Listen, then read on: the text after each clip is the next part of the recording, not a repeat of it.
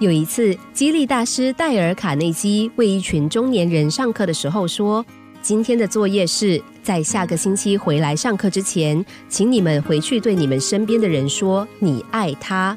请注意，你挑选的对象必须是从来没有听过你说这句话的人，或者是很久没有听你说这句话的人。”这项要求看起来很简单，但是对这些大部分年过四十的学员来说，却是件很麻烦的作业。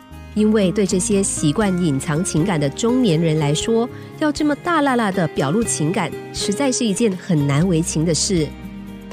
一个星期过去了，卡耐基微笑的走进了教室，问有没有人愿意主动分享他的作业心得呢？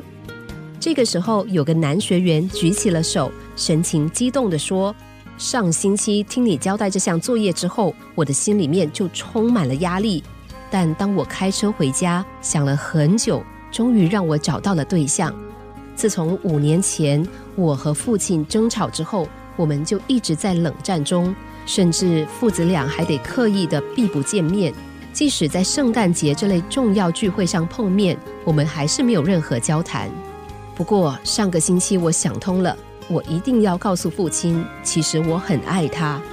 你知道吗？当我这么一想。心里的压力顿时轻了许多，这就好像预告着我一切都会很顺利似的。于是我一回到家就冲进房里告诉太太这个决定。老婆一听，忽然紧紧地抱着我。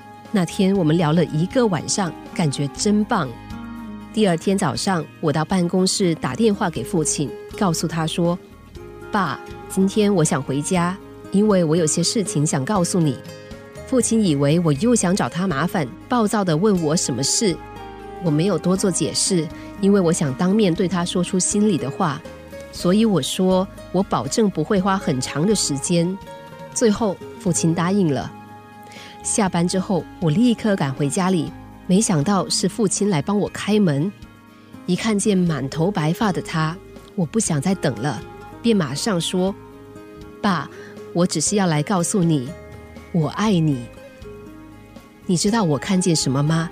我父亲伸出双手上前拥抱着我说：“我也爱你啊，儿子，我也好想对你这么说，但是我却一直无法说出口。”这一刻对我来说真的非常珍贵。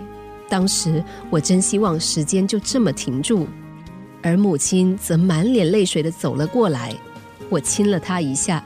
再回头和父亲拥抱了好久，在拥抱后的第二天，患有心脏病的父亲忽然发病去世了。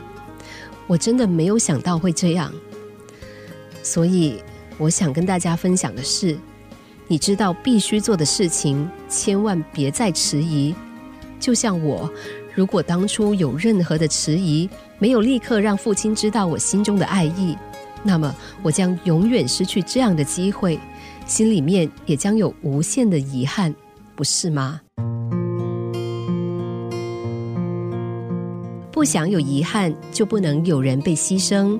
既然你可以给只有一面之缘的朋友一个拥抱，那么更要给身边的人一个真情的拥抱。因为有件事你一定很清楚，他们所做的一切只是为了你。